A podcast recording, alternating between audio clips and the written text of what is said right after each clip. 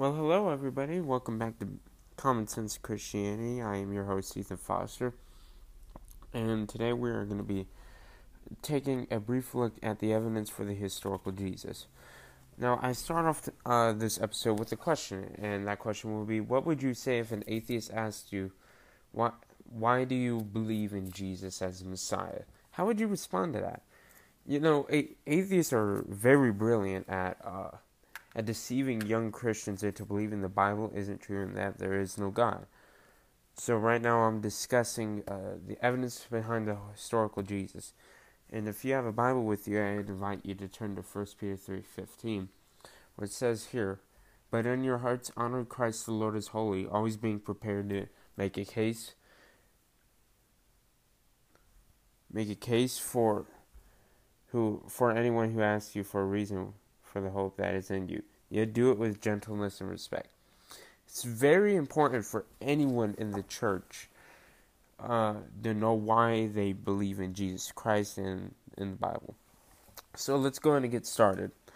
Uh, the evidence for Jesus Christ's existence. First thing we must confirm is, of course, whether the historical Jesus existed.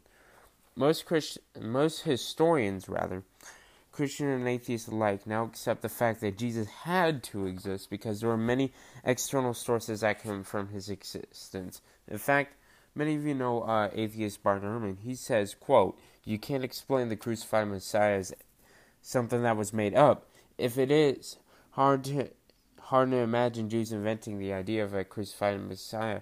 Where did the idea come from? It came from historical realities. There really was a man, Jesus. No Jew would have invented him. This is uh, a very good quote that I like. Even an atheist uh, is admitting the existence of Jesus, which shows there's a lot of evidence for it. Because obviously, it takes a lot of evidence for atheists to accept something reasonable. So we're gonna right now we're gonna look at um, one of the external sources from the first century historian Josephus, and he says here about this time there lived Jesus, a wise man, if indeed one, on, one ought to call him a man, for he wrought surprising feats. He was the Christ. When Pilate condemned him to be crucified, those who had come to love him did not give up their affection for him. On the third day he appeared, restored to life, and the tribe of Christians has not disappeared. Now, this is a very crucial source. It was written, uh, I believe, in the 80s, 60s, but I may be incorrect on that and it confirms a couple of things. First of all, uh, confirms that Pontius Pilate did exist, which we have other sources sources for him existing outside of the Bible, but we're just going off of this source right now. It confirms that there was a man named Jesus that lived in the first century and that was crucified, and the disciples be- believed that he resurrected from the dead.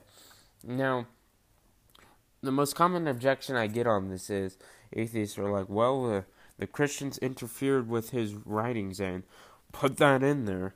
And while they they may have uh, affected it a bit, uh, it doesn't uh, it doesn't ruin the histor- historical significance of this quote.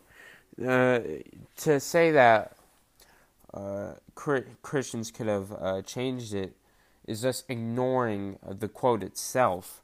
Um, they could have ch- change bits and pieces of it, but there is still um, real historical significance behind this. And plus, since we have multiple other sources, you can't just explain this one off. Now, uh, now that we've confirmed that uh, Jesus uh, was a historical person, just very briefly, uh, is there any Jesus, evidence for Jesus rising from the dead? Now, I have to say this very briefly so my argument isn't going to be that complete. So most of us, um, most of my friends, uh, my church friends believe that Jesus resurrected from the dead because they're Christians. That's a basic Christian belief. Here's three points I'm going to make: gospel evidence, eyewitness testimony, and the suffering of the disciples. Uh, the gospel evidence. So there was a tomb that everybody knew about, in which Jesus was buried, buried, and was discovered empty by a group of women on Sunday following the crucifixion. Now, this is very significant right here because in the first century, women were not regarded as uh, let's just say not they weren't regarded as reliable witnesses. So it uh, already shows the the honesty of the disciples uh, in the story. If you were making it up, you would have had strong, brave men go to the tomb and fight off the soldiers. But that's clearly not what the authors are saying here. No, point number two: Jesus Jesus' disciples had real experiences with one whom they believed was the risen Christ. As a result, well, let's just end it there. So, this is true, obviously. The disciples had experiences whilst where they take such a sudden change. Like, for example, they stopped celebrating the Sabbath, they uh, stopped going to the temple, they stopped sacrificing, and a, a multitude of other changes in law. And it's not just not reasonable to say that uh, that they just made it up and just stopped doing that. And point number three, as a result of the preaching of these disciples, which had the resurrection at the center, the Christian church was established a group. So, of course, this is true, and they gained nothing by doing this. In fact, there were so many ne- negative account- negative effects. I couldn't even uh, sum it all up in this podcast. Like, uh, we could take Peter, for example. He was crucified upside down. Who would want to get crucified upside down? Crucifixion was one of the most painful deaths imaginable, and he had to do it upside down. Or you can take um, Paul. Paul was a well-educated Jewish man who was who uh, what by what he was doing according to earthly standards, he was getting benefits by crucify uh, by persecuting Christians. But then all of a sudden he changed. That makes no sense. And even if the gospel writers were making it up, we know Paul existed. So Paul would have been like, hey, you guys are making something up about me. And that would have just squashed the Christian movement. Same thing if the disciples stole the body. Someone would have found it.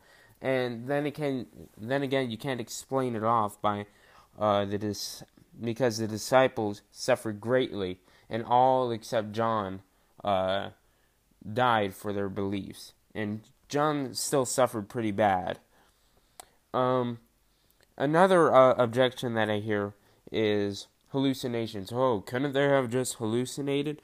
Uh, that is purely stupid because hallucinations are individual events. And first of all, if they were hallucinating, they wouldn't experience uh, Jesus rising from the dead. And second of all, uh, how did all of the witnesses have the same exact hallucination with a few minor details uh, here, here and there changed. That doesn't make any sense. They all saw the same basic thing that Christ was risen on the third day, three days after his crucifixion. So it it honestly doesn't make any sense. Uh, the explanations that atheists provide. Now we'll get into this, of course, more as the podcast develops. But I wanted to just give a uh, a brief um, my brief thoughts on that. So I do think there is reasonable evidence for Christ rising from the dead. Now we'll solve some other problems that atheists point out, such as contradictions, such as uh, not not being as many historical sources as you might think there should be. We'll get into all of this. Just keep listening. Keep share the podcast around. Have your friends and family hear about us. We're trying to grow. We're trying to develop our ministry Common Sense Christianity. We're writing a book right now uh, to keep and continue growing, and we have a website, and I will put it in the link of one of the episodes sometime. Thank you for listening. God bless you guys. This is Ethan Foster with Common Sense Christianity. Have a blessed week.